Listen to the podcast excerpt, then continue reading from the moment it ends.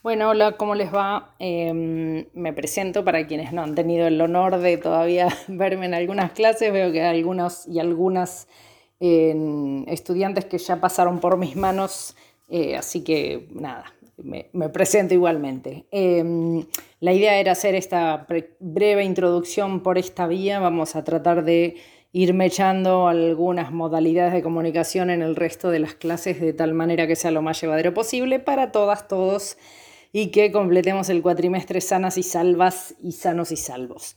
Les cuento que, bueno, nada, un poco para quienes no saben de mí, de en algún lado igual podría yo dejar algo más registrado, pero soy profe también en, el taller multimedia, que es el, taller de tercer año, doy clases en la universidad ya desde el año 2011. Así que viene ya paqueteado el tema. Durante más de 25 años fui periodista, trabajé como periodista en la provincia de Chubut, a donde viví hasta el año pasado. Eh, ahora me mudé, ahora no, hace un año me mudé a Santa Rosa La Pampa, vengo recorriendo y soy oriunda de Banfield, provincia de Buenos Aires. Así que vengo, doy clases en Viedma, lo mío es un recorrido bastante federal. Bien, em, el periodismo lo dejé hace unos añitos y pasé por distintos rubros de, todo tipo. Eh, trabajé más que nada en gráfica, en, diarios de papel, tuve un emprendimiento online propio que estuvo, fue mi mejor momento profesional. Em, trabajé también en radio, bueno, en televisión. La verdad es que, bueno, pasé por, todos lados y me fue bien en general.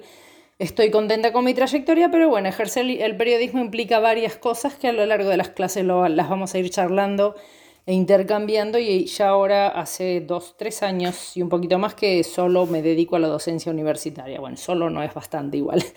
Em, hablando de dedicarme a la docencia universitaria, em, como yo utilizo, va, muchos y muchas docentes, utilizo mi computadora, mi conexión Wi-Fi, mi teléfono, que son bienes adquiridos por mis propios ingresos, las vías de comunicación que van a tener conmigo no van a ser a través del celular, que sé que hay otros profes y otras profes que sí lo hacen. Así que conmigo se pueden comunicar o por el campus virtual, con el chat o, la, o algún mail por el campus, o al, al mail del taller que también va a quedar acá en el aula. Así que esa parte pueden armar un grupo de WhatsApp si quieren entre ustedes y se comunican obviamente entre ustedes, pero el teléfono es mío, no, lo comparto, digamos. Bien, em, ¿qué otra cosa les quería contar? Mm, eh, un temita que me parece también importante aclarar, va, aclarar no, que, que podamos resolver desde el inicio es que quienes tengan dificultades eh, tecnológicas o de conectividad me avisen para mm, eh, ver, bueno, tenerlo en cuenta yo al momento de, avanzar con las clases y también que se contacten con, la tutora, con eh, María Paula o con eh, el área de vida estudiantil, que se supone también que son áreas y personas que se, ocupan de esta situación, digamos, como que lo tienen en cuenta y procuran solucionarlas. Así que que no sea como una excusa, digo, entiendo, todos entendemos que son momentos complicados a veces, pero traten de resolverlos antes de empezar la cursada si ya pueden, eh, poder, eh, pueden precisamente eso, continuar con, la cursada. Em, ¿Qué más me anoté? Em, bueno, esta clase es asincrónica, la vamos a hacer así, em, porque justo también cae el 8 de marzo, que a mí me interesa participar en algunas actividades por el Día de la Mujer. Pero la próxima que viene ya es el, el, lunes 15, la vamos a hacer por Meet, acá ya les dejé el enlace en el campus, y va a ser de 5 y media de la tarde a 7 y media de la tarde. Va a haber clases sincrónicas y otras asincrónicas, luego les voy a pasar bien el detalle, el cronograma, pero suele suceder que hay que cambiarlo a veces, así que eh, nada, eso lo, iremos charlando y confirmando cada vez. Le hago una recomendación a quienes se anotaron en las dos materias que yo tengo a mi cargo, como decía recién que tengo el taller de multimedia, porque eh, no, no, no es que les quiera echar fli, pero suelen ser complicados llevar las dos materias a la vez. Tal vez conversen con quienes ya cursaron el taller multimedia o cursaron periodismo y les cuenten un poco cómo es mi forma de trabajar y, algunas cuestiones que son tal vez un poco exigentes y otras que al ser prácticas y depender mucho de la producción propia, no solamente de leer un texto y contestar preguntas, a veces se hace eh, un poco, eh, no sé, eso, dificultosa para hacerlas las dos a la vez. Así que mi recomendación es que quienes eh, no hicieron periodismo, o sea, quienes están anotando ahora en periodismo, no hagan multimedia a la vez. Tengan la práctica primero de periodismo y después anoten multimedia o hagan multimedia nada más y no hagan periodismo. Pero bueno, igual cada una, cada uno obviamente resolverá. Solamente es una sugerencia de mi parte y vuelvo a decirles igualmente que consulten con otros compañeras, compañeros que ya han pasado por, por mis manos. Em, bueno, dejo el programa del de la materia, les recomiendo que lo lean con atención.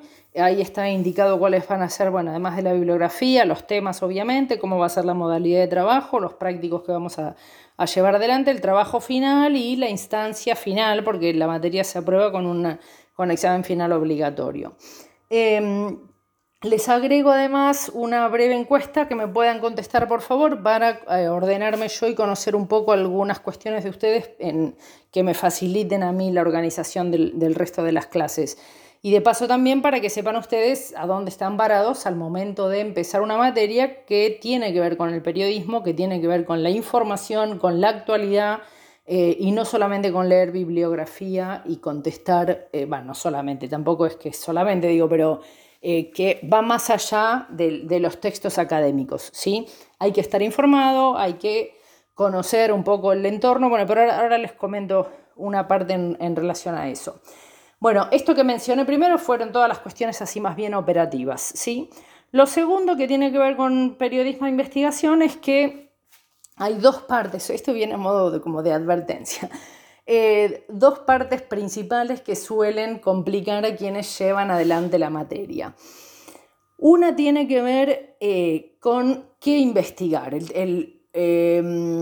Criterio principal para aprobar la materia es producir una investigación periodística, que el año pasado modificamos esa parte del programa, pero este año la retomamos. es producir una investigación periodística con una temática de orden local, ¿sí? que bueno, lo vamos a ir trabajando obviamente a lo largo de las clases. Pero la parte de elegir qué tema investigar o, qué tema, de qué tema ocuparse periodísticamente, desarrollarlo, buscar fuentes, hacer entrevistas, escribir, bueno, todo el, trabajo que implica una producción periodística y su posterior eh, publicación, eh, suele ser como la parte más trabajosa. Insisto en que pregunten a quienes ya cursaron la materia. De hecho, hubo quienes ya hasta completaron casi el tercer trabajo práctico y, no pudieron avanzar más.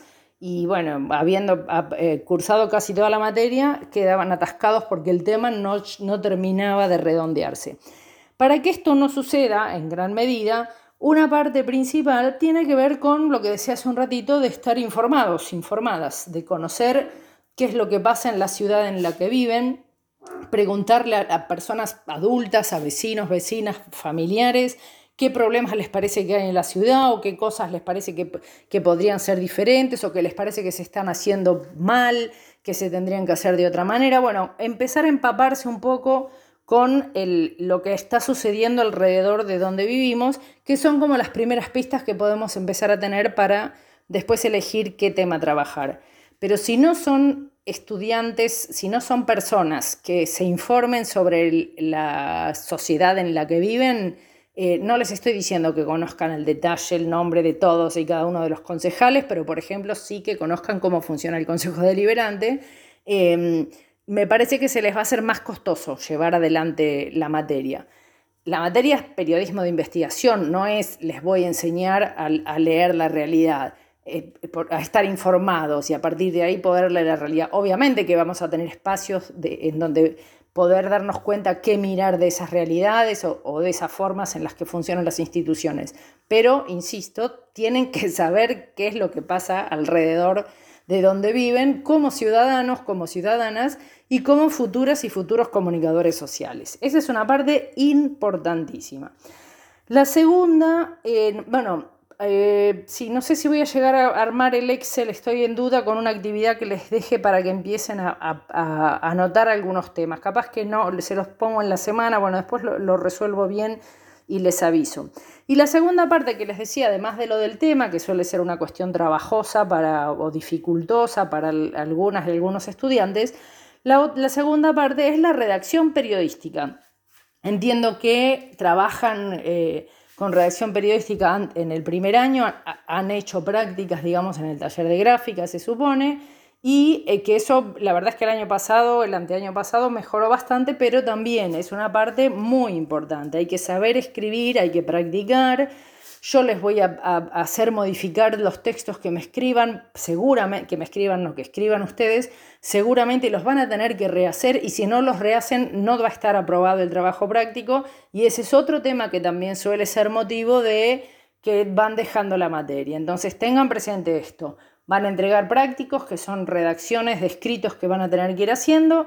Seguramente yo se los voy a, les voy a encontrar cuestiones para modificar y va a haber que reescribirlos y volver a mandarles, les guste o no les guste. Funciona así en los medios en general y esto sería una especie de mini práctica de, de redacción en medios. Bueno, y lo último, em, que es, ah, el, que les dejo el texto para leer ya del primer texto teórico, que es un autor español que explica qué es el periodismo de investigación, ¿sí? Es el abordaje que hace él, pero son como los primeros indicios que vamos a tener desde la mirada teórica de en qué consiste el periodismo de investigación. Bueno, en la clase de la próxima, del lunes 15, aparentemente somos bastantes, la, matrícula está bastante concurrida.